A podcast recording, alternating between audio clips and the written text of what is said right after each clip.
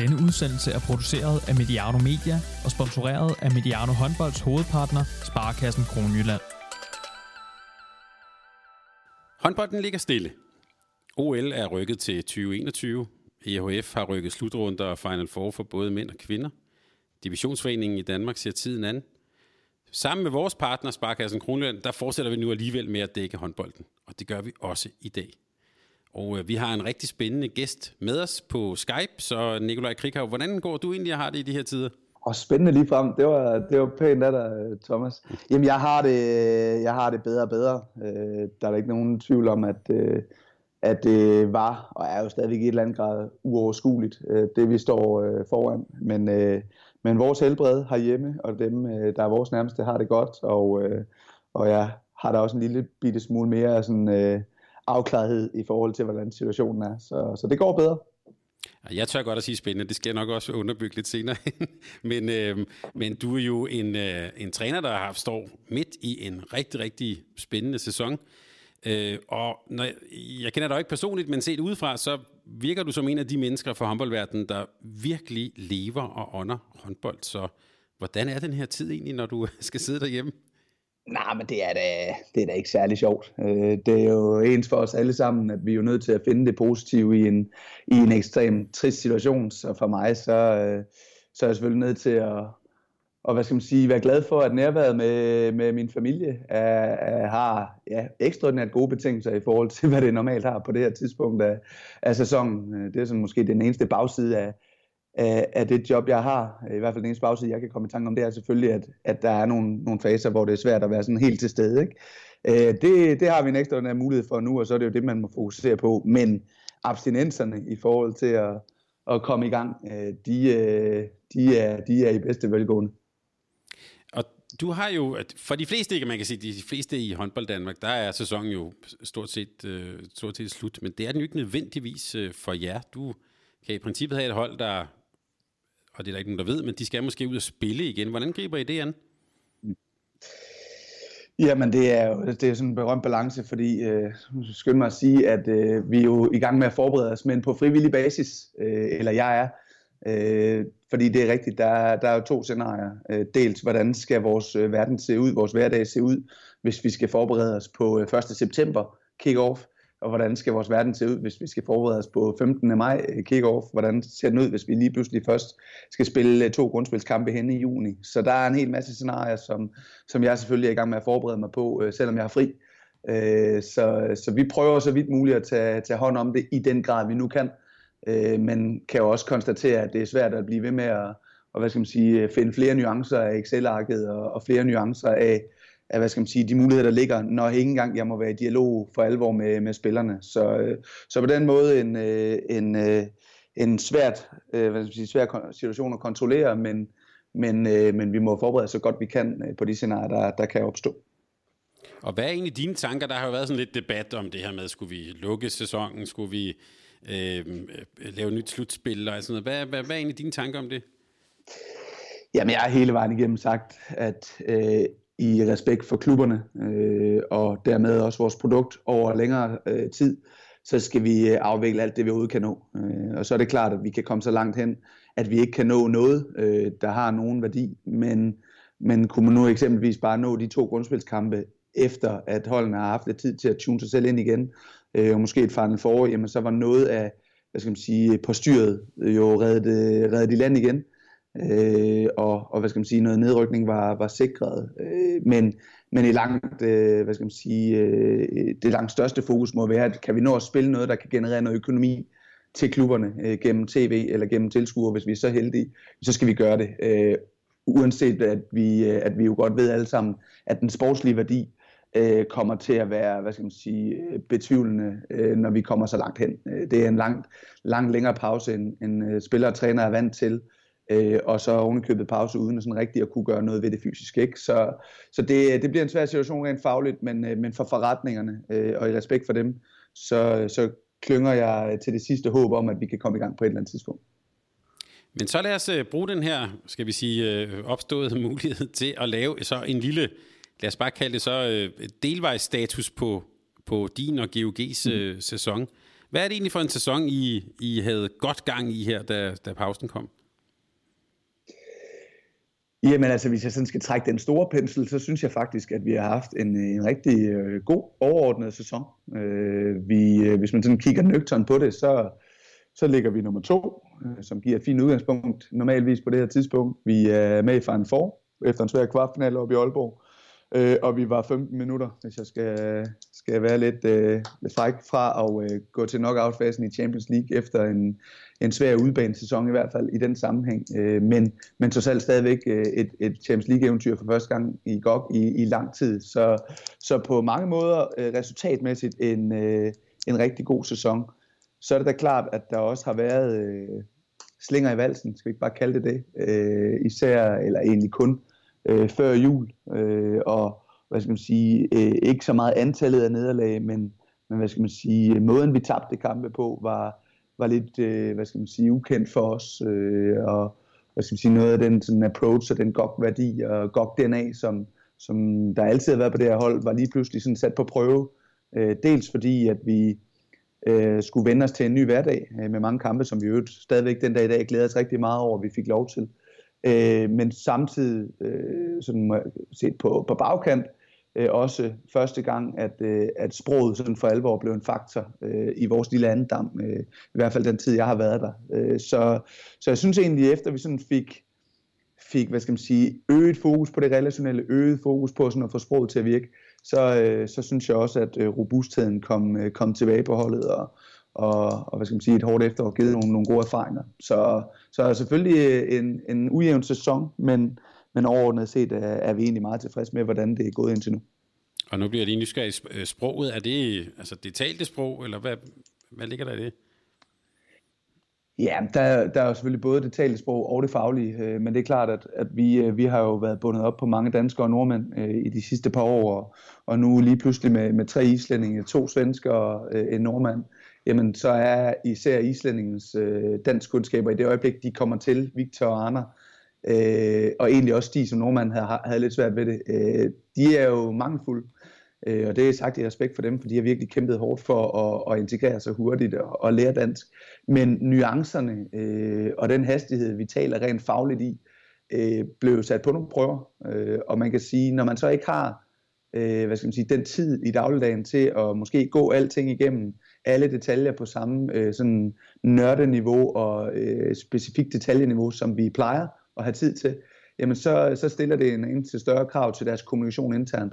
Og der, øh, der var vi langt fra i mål øh, øh før jul. Også øh, som sige, med det en mente, at Frederik Clausen jo kom ind øh, midt i det hele, og så skulle, skulle til at lære Victor Arne og, og, og Stig at kende også.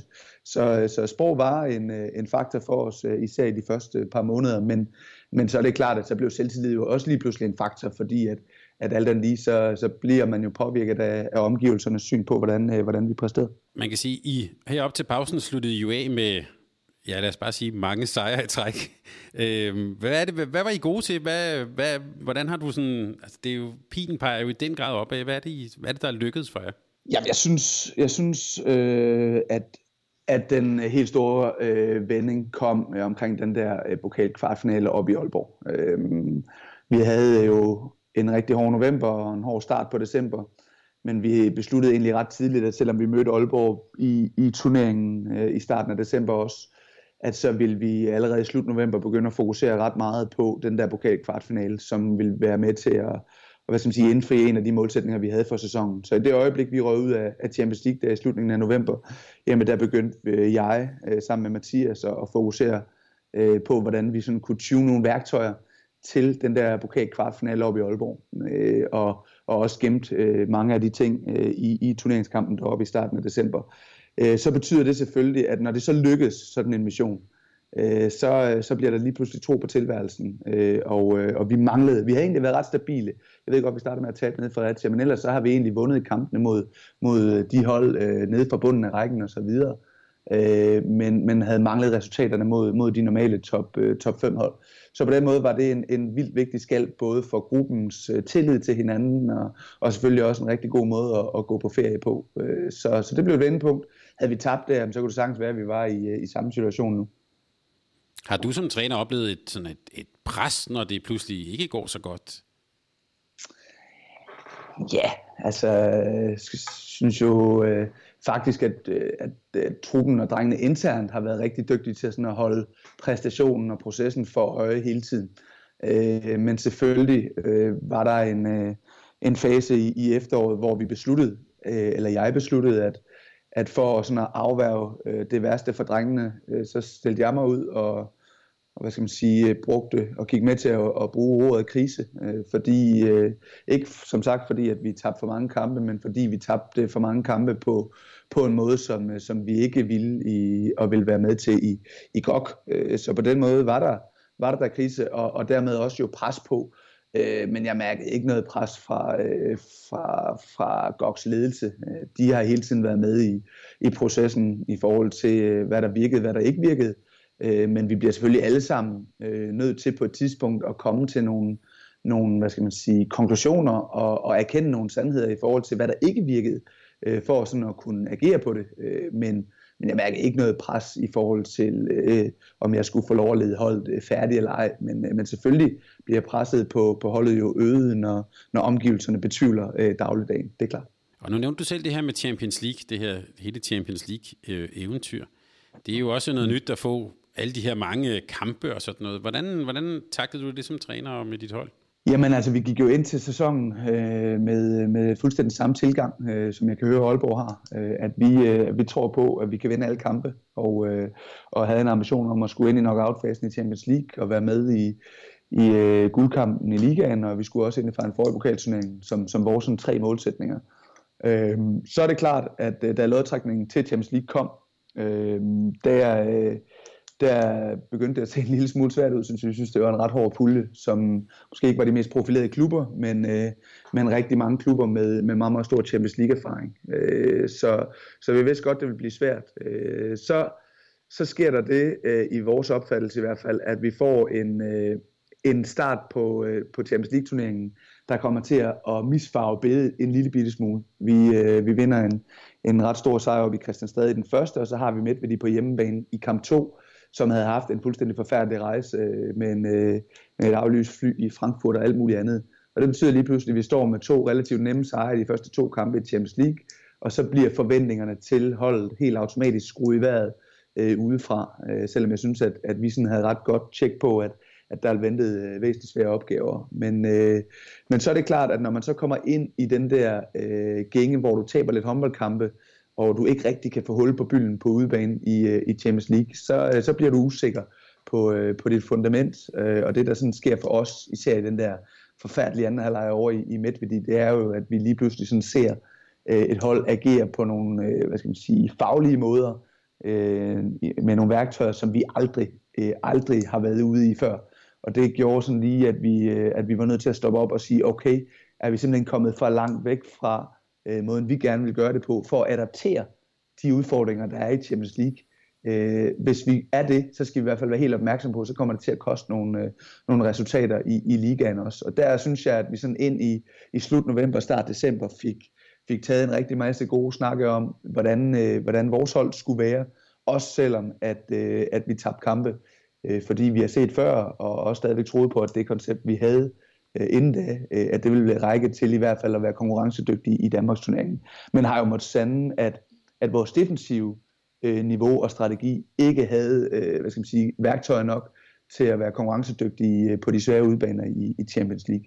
Øh, men overordnet set stadigvæk, som du startede med at sige, Thomas, en, øh, en, øh, en fantastisk øh, periode for, for holdet øh, i forhold til den erfaring, vi har fået, men også for mig. Øh, måtte, øh, hvad skal man sige, virkelig øh, øh, fået en øjenåbner på, hvad det kræver af mig mellem kampene, når man ikke har tid til at træne øh, med holdet på samme måde, som man, som man er vant til. Så, så vi synes, vi var godt forberedt, øh, men, øh, men helt sikkert ikke tilstrækkeligt til at løse opgaven på det niveau, vi, vi gerne ville øh, have gjort, end, øh, selvom at det var, det var faktisk øh, marginalt tæt på, at vi, øh, at vi gik videre. Og nu nævner du øh, Medvidi. det, er det lidt uden for Moskva, så vidt jeg husker, ikke? Øh, jo. Øh, og det er jo, altså, nogle af de der sådan østeuropæiske øh, øh, ture, det lyder nogle gange, når man hører om det, som man nærmest overhovedet ikke har brug for teambuilding, fordi det får man sådan helt automatisk på de der ture. Kan du ikke lige fortælle os, hvordan er det at være på, altså det er jo øh, tidligt op og sent i seng og alt sådan noget med, med lange afstande, og hvordan er, hvordan er det at rejse med et hold? I er jo, Altså selvom det er en stor håndboldklub, så er I, er I jo trods alt ikke så mange mennesker, som er rigtig, rigtig meget sammen. Nej, altså Medvedi-turen er et ekstremt godt eksempel på øh, livet i den situation her, og også et af de eksempler på noget, hvor jeg synes, jeg har lært noget for alvor.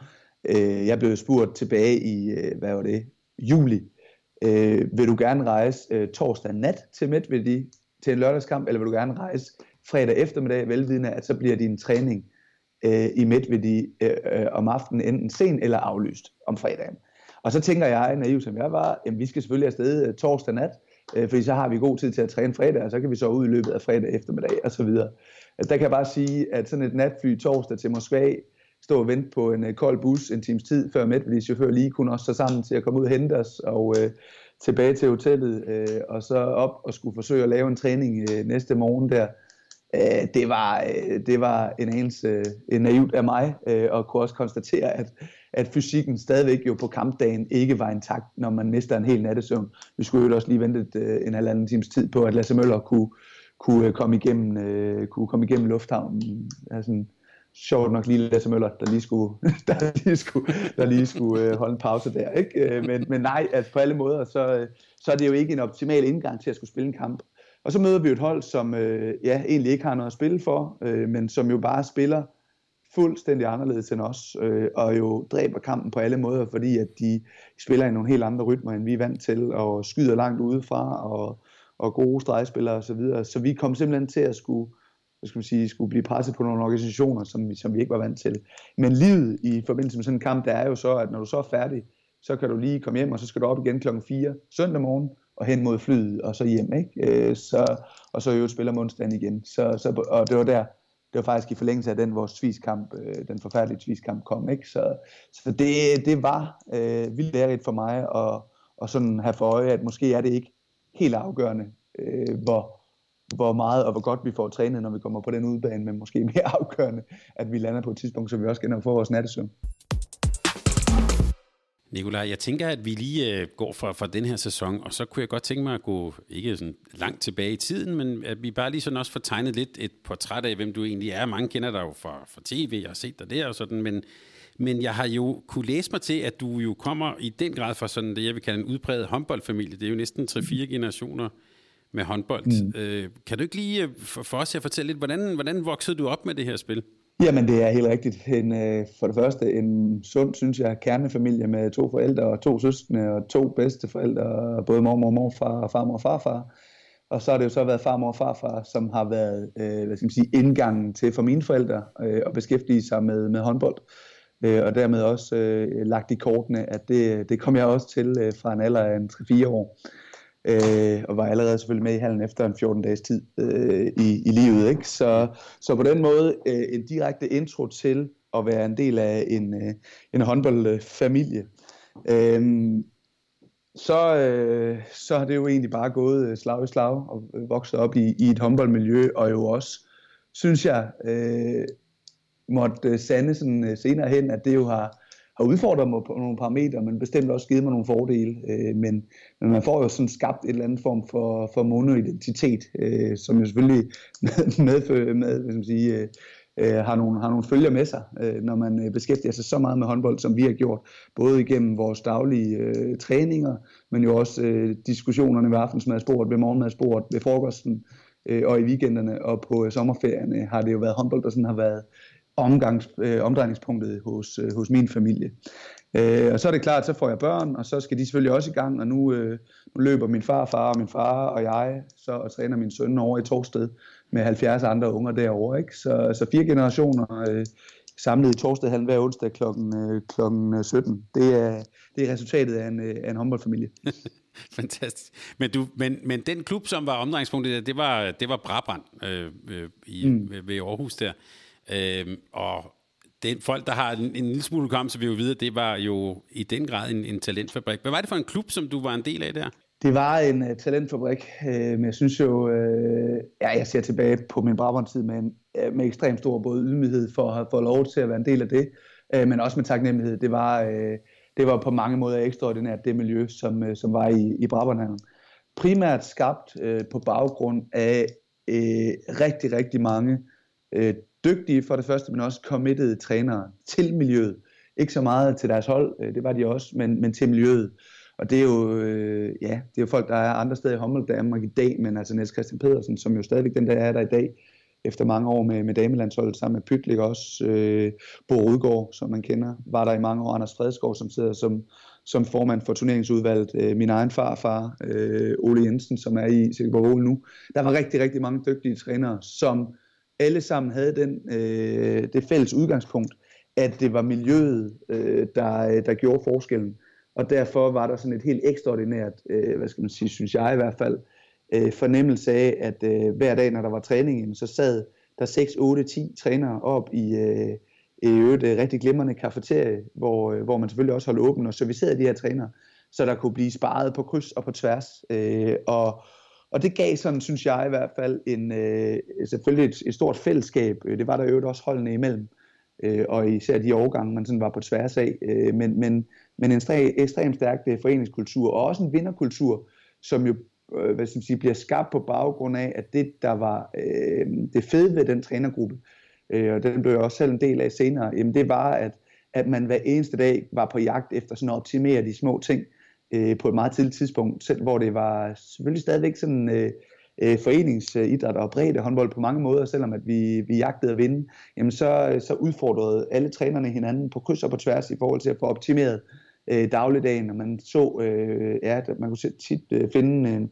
en 3-4 træner op i hjørnet af Brabrandhallen, øh, råbende ned og blive nysgerrige og spørge bagefter og så videre, så, så alle sådan blev skærpet på mange måder, og det gav bare øh, for det første en, en rigtig god øh, kultur blandt trænerne, men det gjorde jo også, at holdene blev, øh, blev dygtige, synes jeg, øh, og dermed vandt, øh, vandt klubben også rigtig mange øh, ungdomsmesterskaber, Danmarksmesterskaber, og der Øh, og der er jo øh, også øh, for skabt sådan en eller anden form for vinderkultur, men skabt på baggrund af, synes jeg, en rigtig, rigtig stærk øh, kultur øh, trænerne imellem. Der er jo klubber, som i de her år øh, godt kan have vanskeligheder ved sådan at rekruttere trænere og ledere.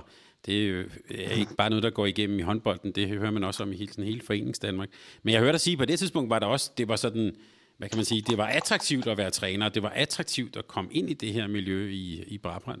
Ja, det, det er min klare oplevelse. Øh, og man kan sige, på det tidspunkt var økonomi jo i ungdomshåndbold øh, ikke eksisterende. Selvfølgelig var der nogle øh, øh træningstrakter og noget, men, men, men øh, drivkraften for de trænere, der kom udefra i hvert fald, øh, er jeg da helt sikker på, bare at være en del af et rigtig god og stærk kultur, hvor trænerne jo kunne få lov at udvikle sig øh, i, i, øh, hvad skal man sige, i fællesskab med både nogle rigtig dygtige spillere, øh, men også i fællesskab med nogle andre dygtige trænere. Så det var min helt klare oplevelse set udefra, som spiller i hvert fald, da jeg var det, at, øh, at trænerne helt klart søgte til Brabrand, og, og dermed blev den kultur jo også stærkere og stærkere. Øh, det blev jo skudt i, øh, i atomer og småstykker, da, da Brabrands øh, hvad skal man sige, satsning på damesiden i dameligaen blev, blev for stor. Klubben gik konkurs. Øh, der kom sådan en helt naturlig reaktion lige i kølvandet på det, hvor man stod ekstra øh, ordinært meget sammen.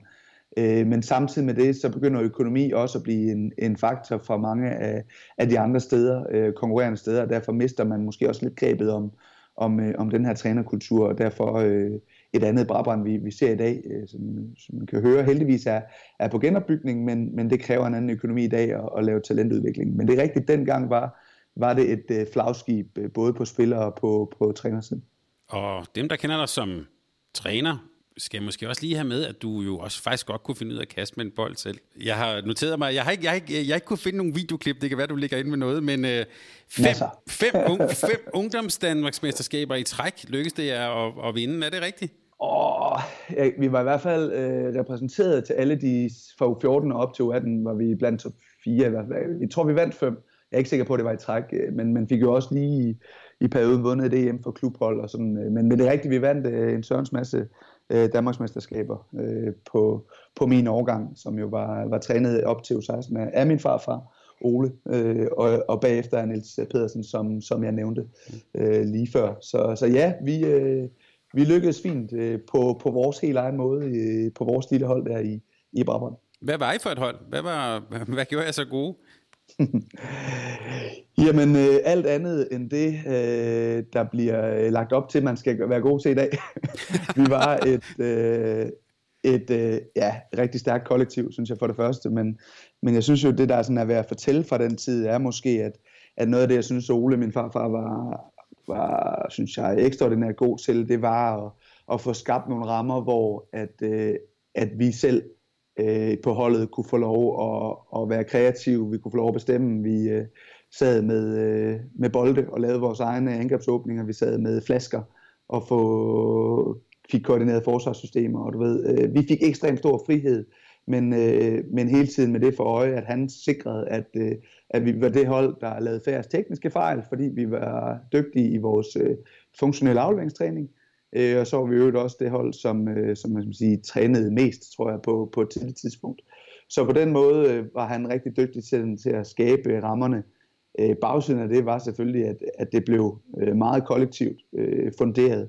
Øh, og det har da helt sikkert gjort, at der øh, ud af det kul med, med rigtig mange Danmarksmesterskaber er kommet flere øh, trænere og ledere i erhvervslivet, end der er kommet øh, landsholdsspillere. Men, øh, men det kan også være fint, øh, og vi havde en ekstremt god tid øh, på det hold der, men, men helt klart båret af, at øh, Ole fik skabt nogle rammer for, at vi selv kunne få lov at udvikle vores taktiske forståelse, og, og selv få sat vores præg på, hvordan vi skulle spille, og, og, og ja, jo alle sammen var helt vildt drevet af at vinde.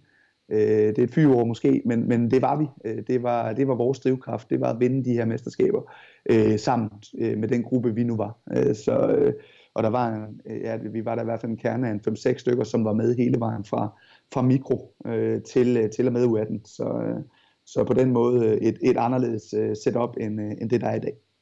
Det er da en fantastisk pointe. Øh, mange ungdoms-DM'er, ikke så mange A-landskampe, men mange lederstillinger og, og, og træner og sådan noget. Det er da, øh, ja, det er da et andet udkomme end, øh, end det, der altid er fokus på, nemlig at skabe A-landsspillere. Lige præcis. Og det er jo, øh, ja, det er jo en, det er en lang debat.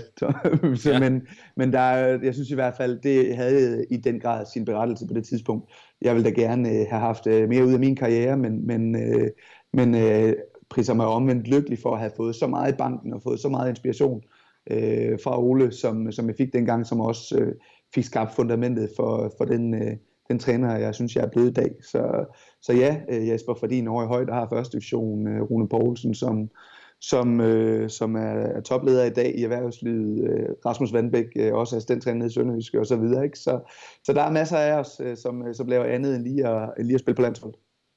Og, og du nævner det selv, der kom nogle, nogle, nogle skader lidt i vejen. Så hvordan kom du så ind i, øh, i trænerfaget? Det virker som en relativt naturlig overgang der i, i, i Brabrand. Det skete ret tidligt.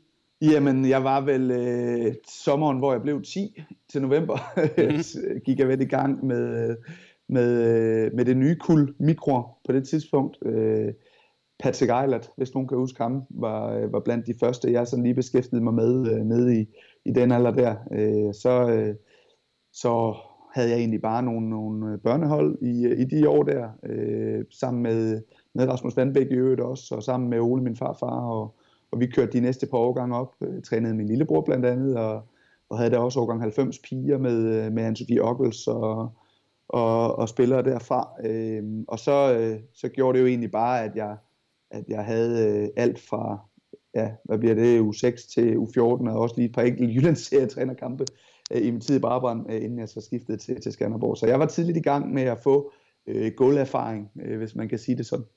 Og hvad var det ved, ved, ved sådan det, det at være træner og stå derude, som, som tiltalte dig?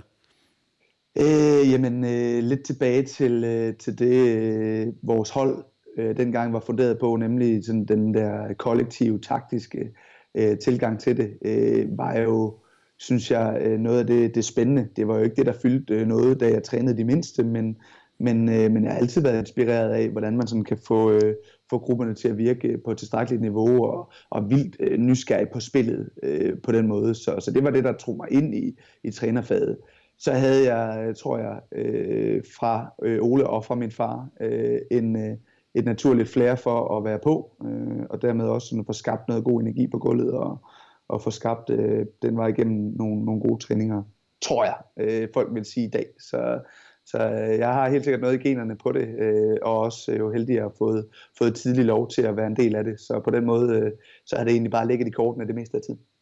Blev du en bedre spiller af også at være træner? Nej, både og. Øh, jeg blev en bedre spiller af at forholde mig til det taktiske, og jeg tror egentlig, at jeg, at jeg havde et, øh, hvis man kan sige det, om en, en spiller, der stoppede, da han blev 19, øh, en relativt fin taktisk øh, forståelse. Øh, men men øh, det gjorde jo, som jeg sagde før også, at jeg øh, i et eller andet grad øh, gik på kompromis med, med de individuelle ting, som, øh, som selvfølgelig også havde været afgørende for at, og sådan nå helt til top 6. Så, øh, så på den måde en, øh, en, øh, en tilstrækkelig god øh, taktisk forståelse til at være dominerende, tror jeg, øh, i min egen årgang. Øh, men, øh, men jo selvfølgelig kombineret med, med det uheld undervejs, øh, så, så ramte det da en mur, når man nu ikke lige fik dyrket de her øh, individuelle ting, øh, som, som selvfølgelig skal øh, følge, øh, følge med sideløbende. Men, øh, men jeg fik da et, øh, et fint indblik i, i spillet, tror jeg, gennem, øh, gennem det at være nysgerrig på, på trænererhvervet også. Men du kommer så til, øh, til, til, til Skanderborg der, som jo, kan man sige, øh, på mange måder måske har overtaget lidt Brabants rolle som sådan en talentfabrik. Mm. Øhm, i en ret ung alder. Ja, du var 27 år, da du blev træner for, øh, for, for de bedste her, er det rigtigt? Altså, det går lidt tilbage, øh, ja. fordi hvis, man skal, hvis vi skal det, vi har god tid i podcast. Ja, ja, Tom, det har vi, så, fuldstændig. Og folk har også altså, tid til at lytte til det. Ja, det går, det, det, det går man på, om de har lagt på allerede. Men, men, øh, men nej, altså, jeg, jeg tog til Skanderborg for at spille første division på det tidspunkt under Peter Bredstorff. Øh, øh, og, øh, og blev så allerede på år to af min øh, spillerkontrakt øh, tilbudt af, af Torben Væver og, øh, og træne øh, U14-drenge. Øh, og faktisk allerede halvvejs ind i det år, øh, ja U14-drenge, det var Andreas Væver og Jonas Langerhus, øh, og det er kul der min egen lillebror også. Øh, men allerede øh, halvvejs ind i det år øh, lavede Torben en, en satsning, øh, fordi at øh, Skanderborg netop gerne ville være det, som Brabrand var. Øh, så han fuldtidsansat mig øh, som, som ungdomstræner i, ja, hvad var jeg, 20 år der. Øh, og det gjorde selvfølgelig også, at, øh, at min farfar øh, Ole og, og også min far fulgte med. Øh, og vores fælles opgave var så ligesom at, at få skabt øh, det miljø i, i Skanderborg, i hvert fald få, få hvad skal man sige, taget nogle af de gode ting med fra Brabrand-tiden og puttet ind i, i Skanderborg, så der blev skabt en god kultur omkring det.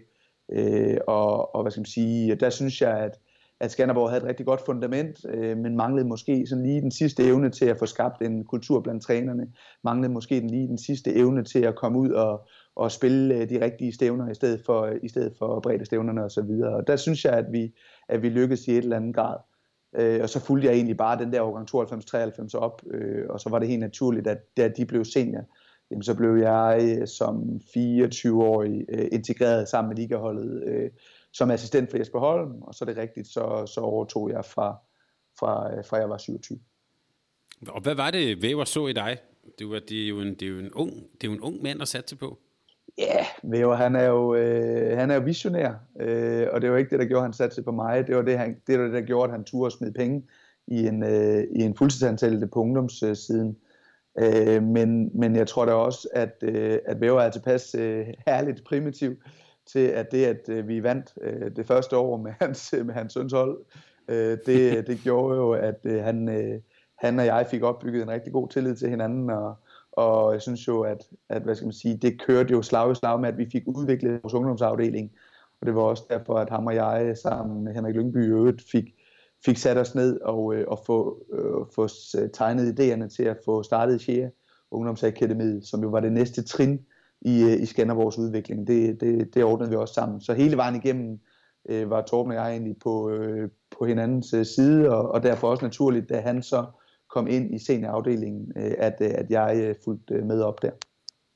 Men hvad, havde du nogle betænkeligheder ved at skulle have et så stort ansvar i så ung en alder? Der var, du har jo i princippet haft spillere, der var ældre end dig, øh, alle omkring, der var jo ældre end dig og sådan noget. Øh, hvordan, hvordan tænkte du om det? Jamen det med alderen, det er jo, øh, det er jo tilbagevendende, øh, fordi øh, det, det kommer vi nok aldrig over. Altså, jeg har stadigvæk kone, der er 12 år endnu, til at, til at nå at være, ham, ham kan ingen at være ældre end spiller. Han, nej, det er rigtigt. Nej, jamen altså, jeg havde en, øh, en, en formidabel uh, tid som assistenttræner til at blive kørt ind i det her. Uh, jeg, jeg, fik, jeg fik rigtig mange opgaver af Jesper Holm, som var chef på det tidspunkt, og fik lov til at, at være rigtig meget på gulvet, og, og fik også lov til at, at være en ret stor del af, af forberedelsen til kampe, og, og fyldte generelt meget i en rolle som assistent, men jo uden ansvar øh, sådan i forhold til medier og så videre. Ikke? Så på den måde, så havde jeg en langsom indtrapning, og følte, da jeg så skulle overtage, at jeg, at jeg var helt klar til at, og hvad skal man sige, tage imod de udfordringer, der kom. Øh, så var det egentlig en ekstremt svær første sæson, skal jeg også skynde mig at sige. Øh, det var, øh, det var en sæson, hvor vi blandt andet på et tidspunkt tabte 8-9 øh, kampe i træk, og, og jo også endte med at være, være nede med seks mål med 10 minutter igen af, af den afgørende nedrykningskamp mod, mod Randers. Øh, da vi så fik reddet den i land, jamen så, øh, så var min første sæson overstået øh, med livet i behold, og med ekstremt mange gode lærepenge. Øh, det kunne sagtens have set lidt anderledes ud med min karriere, hvis vi var rykket ned i min, øh, i min første sæson som, som cheftræner. Så, så ydmyg er jeg helt sikkert over for, at, øh, at marginalerne også øh, har været på min side lige i den sammenhæng. Men, men jeg havde ikke nogen betænkeligheder ved at, at gå ind i jobbet. Det må jeg sige. Du nævnte, at øh, du er jo vant til, som, både som spiller og som ungdomstræner, sådan noget, der gælder jeg på, der har I spillet 40 kampe om året og tabt måske højst en eller to. Nu, nu skulle du så gå til at tabe otte kampe i træk. Hvordan var det? Jamen, øh, vanskeligt. Øh, for det igen synes jeg, at jeg var okay klædt på øh, gennem min tid som assistent, hvor vi havde gode og dårlige sæsoner. Men, men, øh, men det er selvfølgelig noget andet, når man føler, at man nu har noget ekstra at give det her hold, øh, at så holdet øh, taber kampe.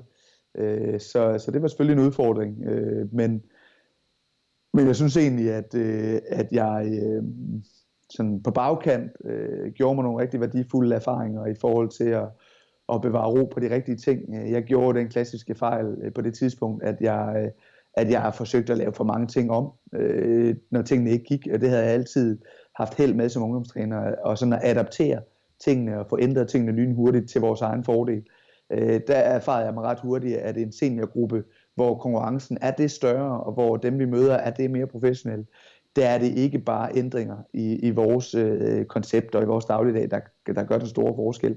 Der handler det også om en, en rigtig stor portion ro i, øh, i det koncept, man nu har bygget op. Øh, og det, øh, det var en af de mest værdifulde læringer, jeg gjorde mig i, i min første sæson. Og jo så, som jeg lige sagde før, en, en ting, som vendte tilbage til mig i min første sæson øh, som, som træner i Champions League, hvor vi igen lige pludselig kom til at, sådan at gå lidt væk fra fra konceptet, øh, fordi at der var nogle ting, der ikke, øh, der ikke virkede på et, øh, et tilstrækkeligt niveau. Så, øh, så jeg var ikke betænkelig med at gå ind i det, men jeg lærte helt sikkert og, øh, og sådan at, at tro på at holde fast i, i tingene, og i hvert fald, at man ikke kan ændre alting over natten, øh, når du har med, med seniorhold at gøre. Det, kan, det kunne jeg langt nemmere som, som ungdomstræner. Øh, og det, øh, og det, det får man jo lyst til, når man taber mange kampe, men, øh, men øh, på den måde tror jeg faktisk, at min år i Skanderborg helt sikkert også var, var værdifuld for mig i forhold til at, at, at se tingene i et lidt andet perspektiv end, end fra topholdenes. Der er jo mange måder at blive, både at blive en god spiller på, og også at blive en rigtig dygtig træner på. Nogle af dine kolleger i, i ligaen, de har jo spillet mange landskampe og har sådan en stor spillererfaring. Øh, og så er der nogen, som øh, der som dig øh, stoppede i en relativt tidlig alder og har så sådan, kan man sige, heldet der øh, trænergærningen. Så jeg får lyst til at spørge, er det nødvendigt at have spillet landskampe og have sådan en stor erfaring for at blive en god træner? øh, jeg hørte jo med glæde i øvrigt Claus' rigtig, rigtig gode podcast forleden dag, øh, hvor han sådan, øh, øh, i hvert fald lige fik sagt, jeg ved godt, at det er taget ud af en kontekst, men fik sagt, at, øh, at der er måske flere trænere på herresiden, som, øh, som havde spillet selv. Øh, det, det, øh, det er der måske også, øh, det skal jeg ikke kunne sige, det kommer også lidt an på, hvordan det defineres at skal have spillet selv, ikke? Men, men, men jeg tror, at der er rigtig mange veje til rum, øh, og, og hvad skal man sige, Claus er dygtig, øh, Nikolaj er dygtig, Jesper Jensen er dygtig. Der er rigtig mange dygtige trænere, øh, som, som er blevet dygtige trænere på baggrund af, af spillererfaring.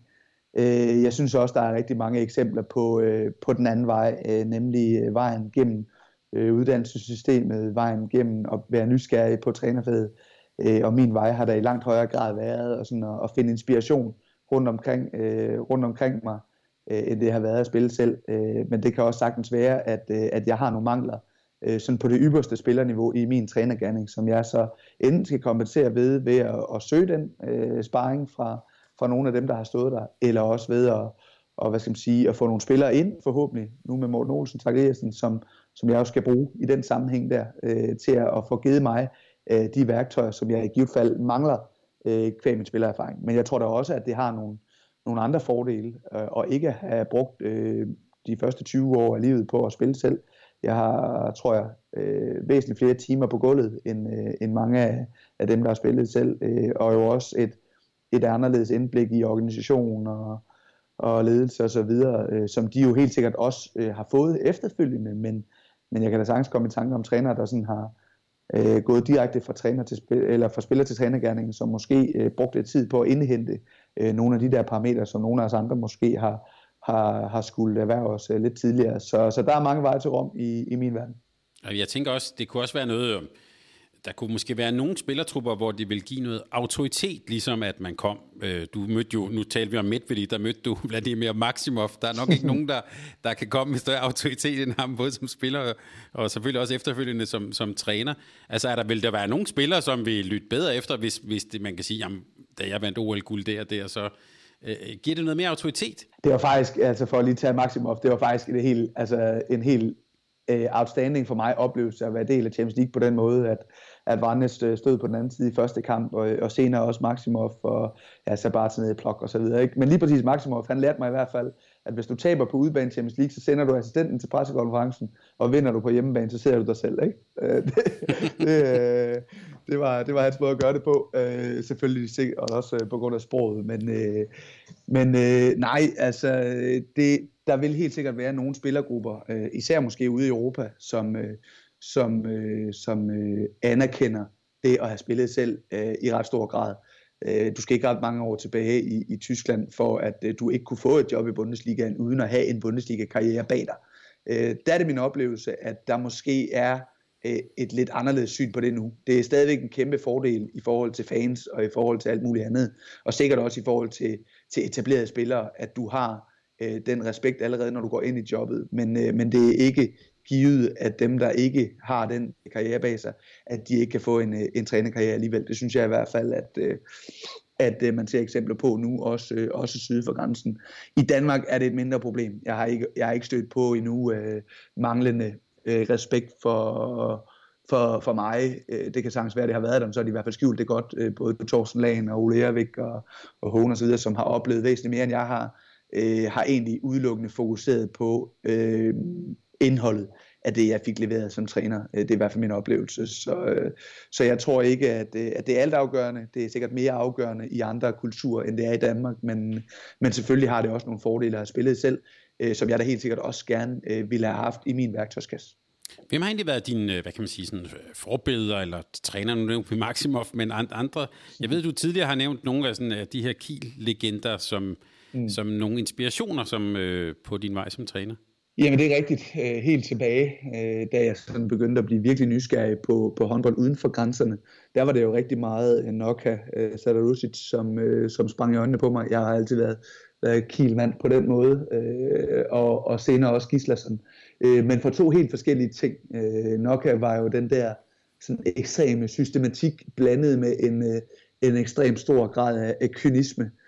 Øh, jeg var jo lige kort dernede til noget prøvetræning som, som spiller også, øh, og, og fik jo et, et ultimativt lille indblik i det, men, øh, men alligevel sådan godt kunne lide den der aura, der var omkring ham i forhold til at være kynisk og autoritær. Ikke? Øh, og det lyder sådan næsten dommeragtigt, ikke? men, men, øh, men øh, jeg kunne godt lide den der øh, kynisme, han, øh, han også havde i, i hans kampafvikling. Øh, Gisler sådan blev jeg vildt inspireret af på hans approach. Øh, det, øh, det er ikke nogen hemmelighed, at jeg bliver jo aldrig Bengt Johansson øh, og jeg bliver øh, øh, heller aldrig, øh, hvad skal man sige, ham, der overlader alt øh, øh, ro til, til bænken. Øh, jeg, øh, jeg blev vildt øh, fascineret af hans approach til, til at være øh, over for sit hold. Øh, så, så det er nogle af dem, der sådan har, har kendetegnet mig tidligere. Nu øh, er det jo i langt højere grad, at jeg sådan opsøger inspiration fra forskellige kilder øh, i, i spillet. Øh, nu er det ikke så meget personlighederne, nu er det mere, hvad bidrager de med i, øh, hvad skal man sige, øh, i spillet, som, som jeg kunne bruge i, i min verden.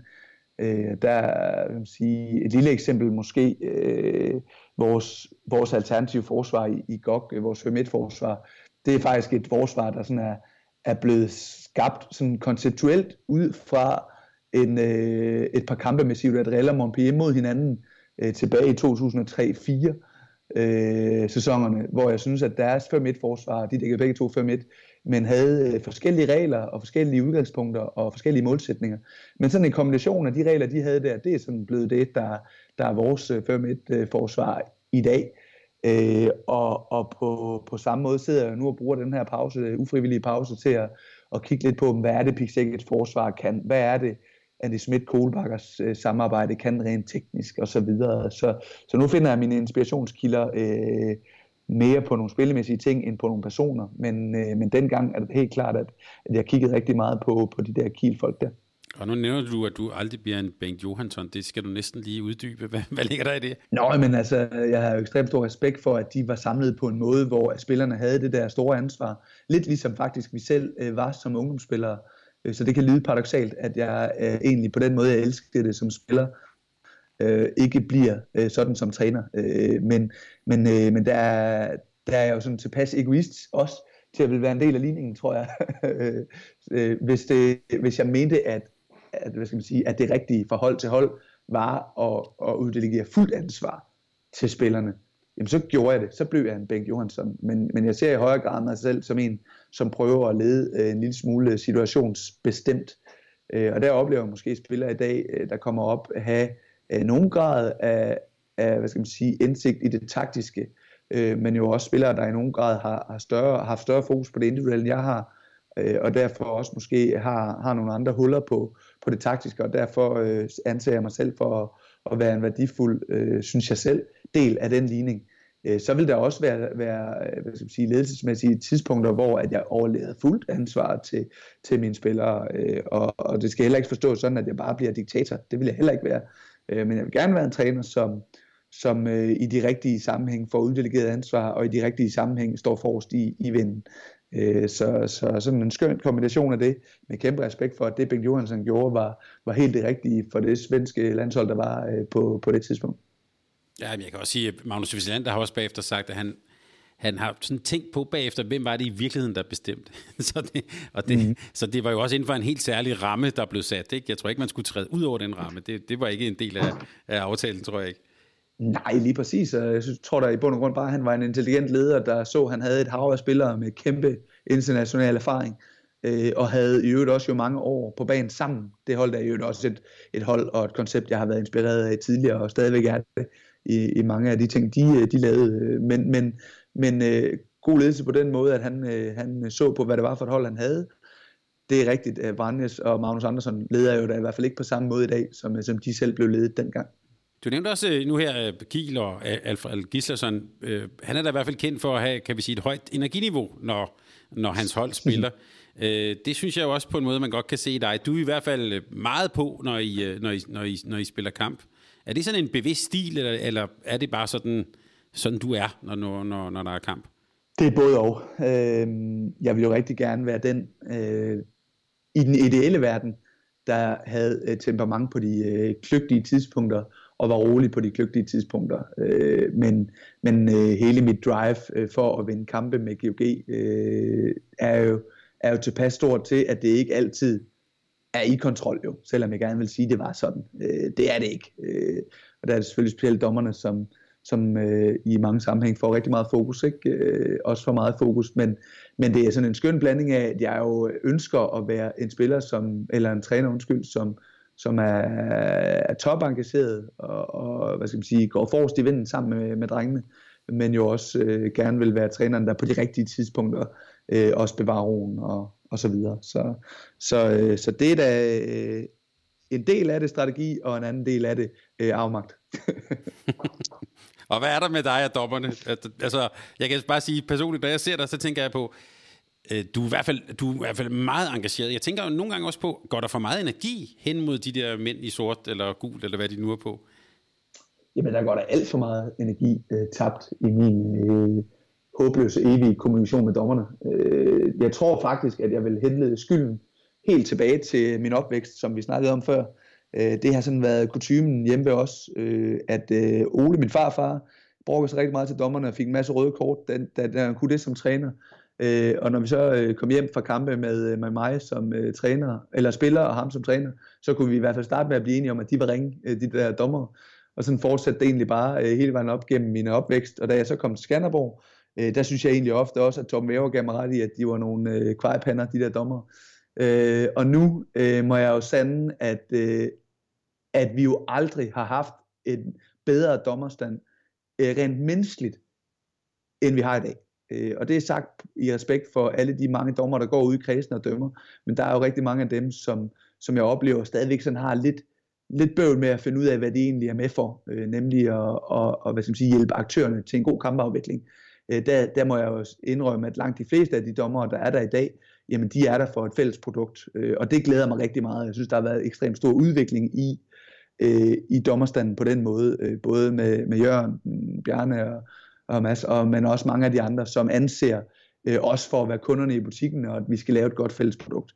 Når jeg så alligevel øh, bliver øh, hvad skal man sige, øh, ramt, øh, for det er fordi, jeg bliver ramt mange gange, øh, at mit temperament løber af mig, så er det jo fordi, at jeg stadigvæk håber og tror, at, at vi skal have udviklet dommerstanden i en mere faglig retning, end i en regelmæssig retning. Øh, jeg, jeg, øh, jeg, jeg tror jo bare, at træner og spillere jo tit ved 3-4 bolde før situationen, situationen bliver afgjort, ved hvor situationen ender, og dermed også har bedre betingelser for at se, om man spiller lige stod i feltet eller ikke stod i feltet.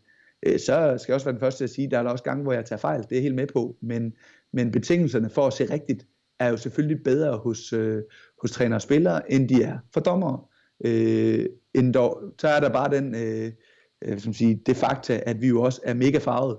Og det er jo selvfølgelig det, der gør, at det øh, en gang imellem, øh, for ikke at sige alt for ofte, øh, løber af med mig i forhold til at bruge mig alt, øh, alt, alt for meget til, til dommerne, i hvert fald til nogen øh, dommerpar. Der vil også være dommerpar, jeg synes, jeg har det fint med, øh, men, men, men det tager øh, alt, alt, alt for meget af min energi, og der er der ikke nogen tvivl om, at gennem de sidste 4-5 år, jamen der har det været det største fokus for mig hver eneste år i min snakke med, med sportspsykologer og alt muligt andet, øh, er, det, er det et fokus. Øh, men helt klart et fokus, som rækker langt tilbage, og dermed også sikkert kommer til at tage lang tid og, øh, og få, øh, få udviklet til at være på et, øh, et væsentligt bedre niveau, end det er nu. For jeg ønsker selvfølgelig, at, øh, at, øh, at spillerne får alt, øh, alt min opmærksomhed. Jeg hører dig næsten sige, at det ikke er så meget for at, hvad kan man sige, at lægge pres på dommerne, men det er simpelthen også er sådan en, hvad kan man sige, sådan en, at du føler dig sådan fagligt uretfærdigt behandlet, eller at, at, altså, at der er sådan, at det er noget, næsten sådan en fagligt input, du kommer med. Hørte jeg det rigtigt? Jamen både og. Jeg skal ikke, altså selvfølgelig vil der være gange, hvor at, øh, at jeg prøver at få, øh, få, hvad skal man sige, opvejet nogle ting, hvis jeg synes, der er sket noget i den så det er jo tit nøl faktisk, hvor jeg føler, at jeg er nødt til at lægge en lille smule pres på, fordi vi er jo et sted, hvor vi afvikler angrebene hurtigt, og vi møder tit hold, der afvikler angrebene langsomt. Øh, til der, til, og, og der er det klart, at der forsøger jeg rent taktisk at, at prøve at lægge en lille smule pres på at få afviklet den linje i, i sund fornuft. Øh, men nej, der er også helt sikkert øh, masser af det, som jeg, øh, som jeg synes i den givende situation, jeg ser. Øh, jeg glemmer jo øh, i kampens hede selvfølgelig, at der også er øh, en anden, et andet syn på sagen over på den anden banehalvdel. Det kan jeg sagtens se, når jeg kommer hjem på video. Og derfor håber jeg da også, og tror også, at vi på et tidspunkt får genindført evalueringer i fællesskab med, med dommerne, så de får vores inputs øh, med lav puls, i stedet for, for lige efter kampene. Øh, så, så i rigtig stor grad vil jeg ønske, at det var en væsentlig mindre del af min dagligdag. Men omvendt vil jeg også sige, at de er jo ekstremt stor del af, af, vores, øh, af vores resultater også. Så, øh, så helt ligegyldigt bliver de nok aldrig for mig. Hvem, hvem dømmer til træning i GOG? Det gør jeg, og jeg er med dem god, kan jeg sige dig. og hvordan tager dine spiller det? det, er, det er svingende, vil jeg sige. Ikke? men, øh, men de, de har været ved at vente til det. Jeg synes faktisk selv, at jeg er rigtig dygtig, men, øh, men det kan godt være, at de har en anderledes opfattelse. Og nu vi er ved GOG, så, så får jeg lyst til lige at spørge dig. Øh, øh, vi har været omkring Brabrand, vi har talt om, øh, om Skanderborg også. Øh, og så kommer du så ned til øh, det, som jeg, vi jo også på mange måder også kunne kalde for sådan en øh, kulturklub. En, også en mastodont i, i dansk håndbold nede på Søstfyn.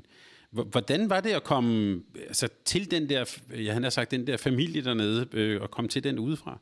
Jamen det var, det var jo på alle måder øh, derfor, jeg også tilvalgte det. Øh, det. Det skinner der igennem både i Brabrand, Skanderborg og GOG, som er de tre klubber, jeg har været i nu, at, at der er den der kultur, øh, som, som tiltaler mig rigtig meget. Øh, og, og det var øh, på mange måder, det jeg også havde regnet med at komme ned til, det var også det, jeg kom ned til. En, øh, en, øh, en håndboldkultur, som er i væggene. Og det skal siges på den måde, at, øh, at, øh, at øh, Syberg, øh, Annette Kittelund, Niels Kittelund, Vivi Kittelund, Kasper Jørgensen osv., jamen de er i væggene, øh, og de øh, kulturbærere, som har været med hele vejen igennem, de er der stadigvæk, øh, og er med til at, sådan, at, at bevare historikken også. Øh, men, øh, men jeg synes faktisk, at noget af det, jeg sådan brugte rigtig meget tid på, inden jeg gik ind i jobbet, det var netop at forberede mig på, hvordan jeg så blev en del af den kultur, øh, mere end bare sådan at skulle opleve kulturen. Øh, så, så, så jeg synes, jeg var godt forberedt på, på, øh, på det, men, øh, men øh, glæder mig over at, at, at erfare, at, at det præcis er den, øh, øh, ja, øh, crazy kultur, som, øh, som man har hørt øh, så mange historier men er det også det her med, nu nævnte du kafeteriet der i Brabrand, at lever det også derude, at altså, skal man også som ligatræner, er det vigtigt, at du også sætter dig derude lige foran Faxe Kondi med og, og høre, eller hvordan, hvordan, hvordan investerer man i det? Det har jeg i hvert fald prioriteret. Øh, der er ikke nogen tvivl om, at jeg prioriteret det, øh, kunne prioritere det mere i mine første to sæsoner, hvor vi ikke havde så travlt. Øh, det har været svært her i, i efteråret med Champions League-programmet at have det overskud, øh, som det også kræver, og, og sætte, øh, sætte sig ud på øvrigt holdeplads, som det jo også kan være at sætte sig ind i sådan en kafeteria. Ikke? Øh, men, men, øh, men jeg har helt sikkert fra start af ønsket at have det som prioritet og være en del af det klubliv, øh, som der er i GOG. Øh, og derfor træner vi jo også øh, i hvert fald halvanden, to gange om ugen på tidspunkter, hvor vi, hvor vi så kan blive hængende og, og møde nogle af de andre øh, hold i klubben øh, i stedet for at bare træne fra 10 til 12 hver dag, som man jo sagtens kunne med et øh, fuldtids øh, professionelt hold, øh, så, øh, så har vi prioriteret at skal være en del af det, og mig helt personligt har jeg selvfølgelig også øh, alt det, jeg overhovedet kunne investeret i at, at komme til at, at snakke med de andre trænere og, og hvad skal man sige, være nysgerrig på, på, på deres opgaver og, og forsøge at være synlig på en håndboldskole i ny og næ øh, og så videre. Jeg har hørt, at du øh, også er med til nogle af sådan møderne med børnetrænere og sådan noget. Hvor, hvorfor har du prioriteret det? Jamen det er jo fordi, at, at jeg øh, for det første synes, at, øh, at, det, at det er helt vildt vigtigt for en klub som GOG, at, øh, at tingene bliver gjort øh, bedst muligt nedefra. Og hvis jeg har noget som helst at bidrage med øh, nedefra, øh, så, så vil jeg da rigtig gerne give mit besøg med på det. Øh, og der snakker jeg helt nedefra. Øh, så er der selvfølgelig også hele øh, den del, at jeg øh, gerne vil være synlig netop for at være en del af kulturen i GOG, og for at være en del af kulturen, så kan jeg ikke være en, en selskabstræner, øh, altså et GOG Sport-træner, der bare kommer, når GOG Sport træner og spiller kampe. Så, øh, så er jeg selvfølgelig også nødt til at involvere mig i, i selve klubbens øh, kultur og være med til at påvirke den også. Øh, og det sidste er, det er selvfølgelig, at jeg har en, en god tro på, at, øh, at hvis jeg kommer den vej ned, så kommer spillere og træner også øh, og ser vores kampe en gang imellem. Øh, og, øh, og derfor selvfølgelig også øh, en vigtig del af det. Men ligesom Brabrand var kendt for at have dygtige ungdomshold, dygtige talenter, Skanderborg også, så er GOG jo øh, også i den grad kendt på det. Hvordan, hvordan ser du sådan betingelserne for at udvikle talenter? Har det ændret sig? Ja og nej. Øhm, det er rigtigt, at GOG har, har, har gjort det godt i mange år, men er jo også i en fase, hvor vi skal være øh, ekstra omhyggelige på at forholde os til de nye ting, der sker omkring os i samfundet. Øh, så, så det arbejder godt jo også konstant med at finde ud af, hvordan vi sådan bliver ved med at, at være konkurrencedygtige. Men hvis jeg skal løfte op i et, øh, et, et større perspektiv end GOG, altså talentudvikling generelt, mm. så ser jeg, at, øh, at dansk håndbold har, øh, dansk sport generelt faktisk, har øh, nogle plussider, men de har bestemt også nogle udfordringer. Øh, og hvis jeg sådan skal, skal pege på måske den største udfordring, og det er paradoxalt, men, men, men største udfordring sammenlignet med mange af vores øh, internationale konkurrenter, så tror jeg, da det er, at der er en mindre kompromilløshed i den talentudvikling, som, øh, som vi laver i Danmark. Øh, og det skal forstås på, på den måde, at, øh, at der er sindssygt mange smutveje og udveje for talenter i dag. Det vil sige, hvis ikke lige du lykkes, men så, så er det nemmere at hoppe fra. Og hvis, øh, hvad skal man sige, øh, du kun lykkes i nogen grad, jamen så, øh, så, så skal du også lige tage en uddannelse, så du har noget at falde tilbage på, og så videre. Så, så den kompromilløshed, som der måske er i slummen i Brasilien, eller i, øh, i øh, håndbold i, øh, i andre nationer, Frankrig for eksempel, man ser jo bare spillere, kom, altså de kan med og company komme ud langt tidligere, end, end vores de største talenter gør. Øh, og det tror jeg hænger sammen med, at de har et mere sådan entydigt fokus på at blive den bedste. Øh, men, men omvendt vil jeg så sige, at den tryghed, det sikkerhedsnet, vi har i Danmark, øh, så kan give de her spillere, det er jo omvendt et kæmpe plus i talentudviklingen. Så jeg vil sige, at kan du finde talenter, som kan finde det der drive, som er lige så kraftigt som at få øh, øh, hvad skal man sige, øh, mad på bordet, øh, og finde så stor motivation, blandet med det sikkerhedsnet, vi har i Danmark, så har vi den optimale øh, hvad skal man sige, talentudvikling. Så vi har øh, på mange måder gode betingelser for at udvikle de allerbedste, fordi at, øh, at, hvad skal man sige, at vi har en, en stærk håndboldkultur, vi har en, øh, en nysgerrig håndboldkultur, vi har rigtig mange dygtige trænere, vi har ressourcer i forbindelse med, med, øh, med eksperter osv., men vi har helt sikkert også en grundlæggende udfordring i forhold til at, øh, at lære og øh, takle nederlag, øh, som, øh, som jo er en, øh, en ret stor del af det at blive dygtig til elitidræt. Her på Mediano håndbold har vi i den håndboldløse tid haft sådan et, et lille ting med dagens øh, kamp, hvor der hver dag er en, en ny kamp. Og der for nylig her for et par dage siden var der en øh, VM-semifinal i U21 VM 2017, hvor Danmark faktisk øh, med Lasse Møller blandt andet, øh, Mathias Gissel, slår Frankrig. Øh, og et fransk hold med Lagarde, med Richardson, øh, de kan minde med mange flere. Og der kunne jeg ikke lade være at sidde og tænke på, altså det kan godt være, at Frankrig tabte den kamp, men hvem pokker er det egentlig, der, der vinder sidst? Er, er det det, der er forskellen? Er det den der sult, som de måske kommer med, nogle af de der franskmænd? Jeg har slet ikke indsigt nok til at, sådan at gøre mig til dommer over, over talentudvikling i, i, sådan, i større, i, altså i det hele, og, og finde udelukkende årsager til det. Men jeg kan konstatere, at Lasse Møller havde niveauet til at blive MVP til den slutrunde. Øh, jeg siger ikke, at han har de niveau i dag, men, men, men Lasse er virkelig dygtig. Øh, men, men Lasse er jo også øh, fra et sted, hvor at han jo i hvert fald skulle få gjort øh, sin gymnasieuddannelse færdig og, og så videre. Og det skal ikke siges som om, at jeg ikke synes, at vi skal passe vores skole, for det synes jeg, vi skal. Men det giver bare nogle andre udfordringer, og det gør bare, at danskere kommer senere ud i, øh, i de største klubber i Europa, end, øh, end de måske ellers ville gøre.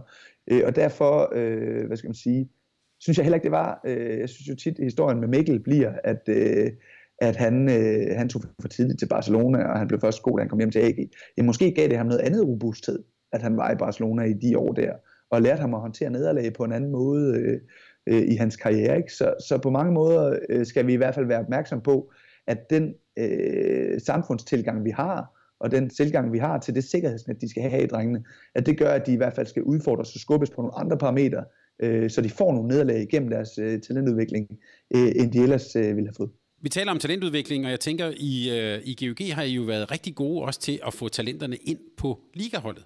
Altså øh, en pangdang til fodboldverdenen kunne være FC Nordsjælland, hvor man også er rigtig dygtig til det, hvor det næsten er en del sådan af forretningsgrundlaget, at det, nu er der ikke så mange penge i håndbold, så på hvilken måde spiller talentudviklingen en del af sådan forretningen GOG?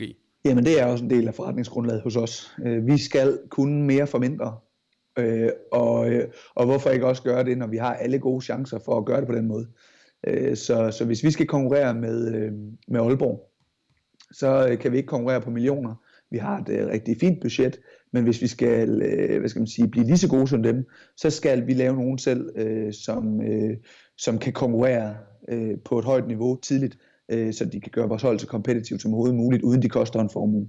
Så, så talentudviklingsstrategien er en helt afgørende del af, af den, hvad skal man sige, det GOG Sport, som, som der er i dag. Og hvis vi lige øh, er ved Goksport, og nu, nu, nu tillader jeg mig at gå ud fra, at på et eller andet tidspunkt, så kommer håndbolden i gang igen. Det håber vi på alle måder på. Så har du jo forlænget din kontrakt til, til 2022, indtil videre i hvert fald. Øhm, mm. Og øh, efter sommerferien, eller på et eller andet tidspunkt, når den nye sæson starter, der er det jo et ret nyt hold, du skal, du skal, du skal sætte i gang. Hvordan, øh, hvordan tænker du om det? Jamen, det ser jeg da ekstremt meget frem til. Øh, jeg vil helt sikkert også gerne have lov at afslutte med det hold, vi har her. Øh, men det er på mange måder er jo ikke nyt i GOG, at vi skal, vi skal starte op med nye folk. Øh, det gør vi hvert år, fordi at vi synes, at vi, øh, ja, eller vi lykkes med at sende spillere til, til topklubber rundt i Europa hvert år. Og det vil sige, at det er altid nøglespillere, vi skifter ud, og det er det også til den kommende sæson. Øh, så er der det nye i, i den her rekruttering, at vi jo, øh, hvad skal man sige, får nogen ind, som, øh, som er i, i primen af deres karriere, øh, hvor vi tidligere har rekrutteret ungt skandinavisk, eller, ja, eller, eller Erik og Thorsen, som skulle hjem og afslutte en karriere osv., jamen der har vi nogen her, som, som kan, øh, som kan hvad skal man sige, øh, give et helt nyt billede af, af, af GOG, rent spillemæssigt i hvert fald. Så, så det, øh, jeg ser da frem til det på samme måde, som jeg plejer, men der er ikke nogen tvivl om, at noget af det, der bliver den, øh, den sjoveste udfordring for mig i det her, det er, at jeg kommer til at bevæge mig en lille bitte smule væk fra den øh, måde, jeg egentlig som udgangspunkt helst vil spille håndbold på, øh, fordi at det jo skal passe øh, ultimativt godt til, til, til det, det samspil, der vil blive mellem Morten øh, og Lærke for eksempel. Øh, der har jeg ikke tidligere haft nogle hold, som har skulle spille på præcis den måde, så det glæder jeg mig rigtig meget til at, at give mig i kast med at få øh, ja, som jeg også sagde før, den inspiration fra Morten, øh, fra Anders og så videre, som har prøvet det på den store scene, og få integreret det i, øh, i GOGs dagligdag, så, så vi sammen øh, får skabt så kompetitivt et, øh, et hold som overhovedet muligt.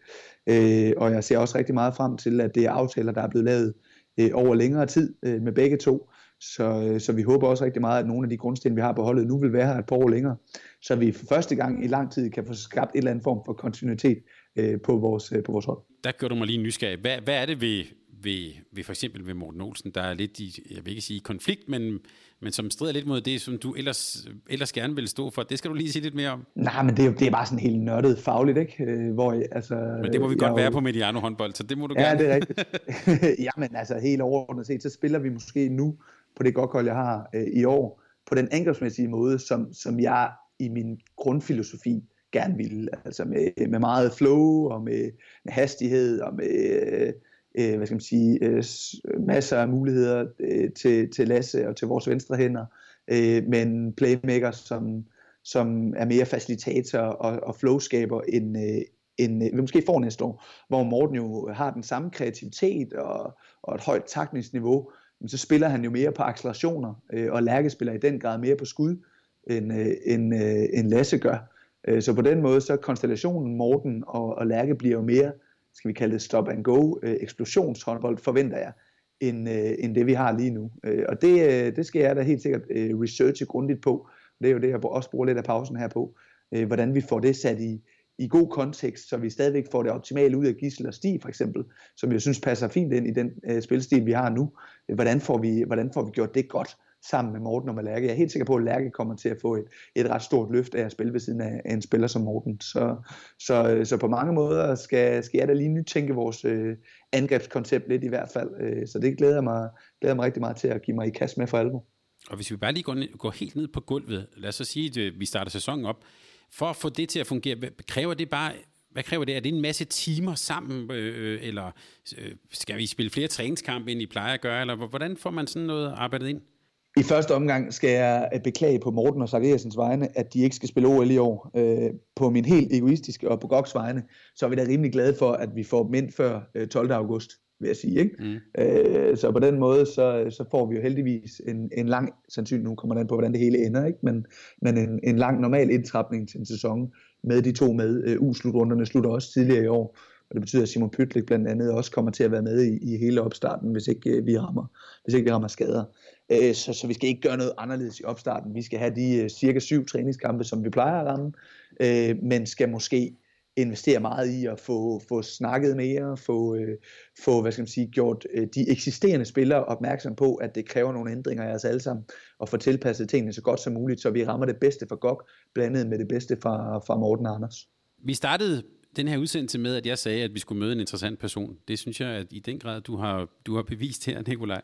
Men hvis vi lige ser lidt fremad, vi har også talt om din alder, øh, så tænker jeg, øh, ikke fordi vi skal holde en mus-samtale her, men, men, men hvor kunne være sådan, hvis vi kigger sådan 10 år frem, eller sådan noget, hvor kunne være sådan et drømmested for dig at komme hen? Jeg har jo hele tiden sagt, at, øh, at, at jeg, jeg var i gang med at udleve drømmen, fordi det netop er gået hurtigt, som du siger. Så lige pt. kunne jeg sagtens se mig selv være i GOG i 10 år mere. Øh, men, men jeg vil da også sige, at de sidste, det sidste års tid, Champions League og så videre, har der måske også givet, givet mig mod på at, og man siger, skulle ud og prøve øh, noget andet udland på et tidspunkt. Det har jeg egentlig øh, som udgangspunkt altid sagt, at øh, jeg kunne sagtens se mig selv være i Danmark, og i det her tilfælde i GOG, altid. Øh, men, øh, men især øh, min, øh, min kone, min familie, øh, kunne også godt se noget spændende i at komme ud og prøve noget udland på et tidspunkt, men, øh, men lige pt. kunne jeg også sagtens se mig selv være i GOG øh, 10 år ude i fremtiden. Øh, men, øh, men ellers så er øh, Sparkassen Arena, Flens Arena, nogle af de der destinationer selvfølgelig den ultimative for en, øh, for en skandinavisk træner. Det vil, det vil vi håbe for dig. Det er, det er de færreste for ondt, men, øh, og derfor er jeg ekstremt taknemmelig for at overhovedet få lov at træne GOG, øh, så det, det glæder jeg mig over lidt endnu. tak Nikolaj. Du skal have tak, fordi du vil være med. Det var en fornøjelse.